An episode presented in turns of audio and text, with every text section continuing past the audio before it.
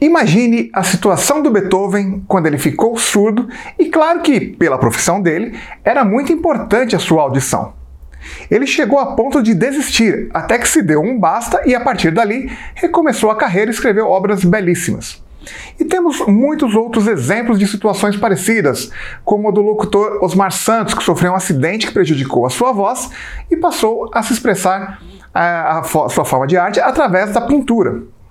O que quero dizer é que uma situação pode se apresentar de forma inevitável, mas você que vai decidir como reagir. Pense no seu negócio ou no seu serviço.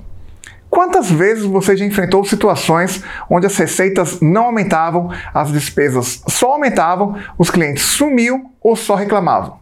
Provavelmente muitas vezes. Talvez você esteja vivendo esse momento agora, mas saber reconhecer esse momento de dificuldade é o primeiro passo para poder mudar. E em seguida, a ideia é que você identifique o seu desafio de fato, o que o seu cliente está recebendo, o que você está oferecendo. Você, consum você consumiria o seu produto? A forma dele ser consumido pode ser alterada? Como ele pode ser melhorado? Essas perguntas simples já vão te levar para uma outra dimensão de como mudar o nível de satisfação do seu cliente e, consequentemente, levar a uma possibilidade de aumentar a sua receita. Reconheça as dificuldades momentâneas como oportunidades para passar por uma transformação mais profunda.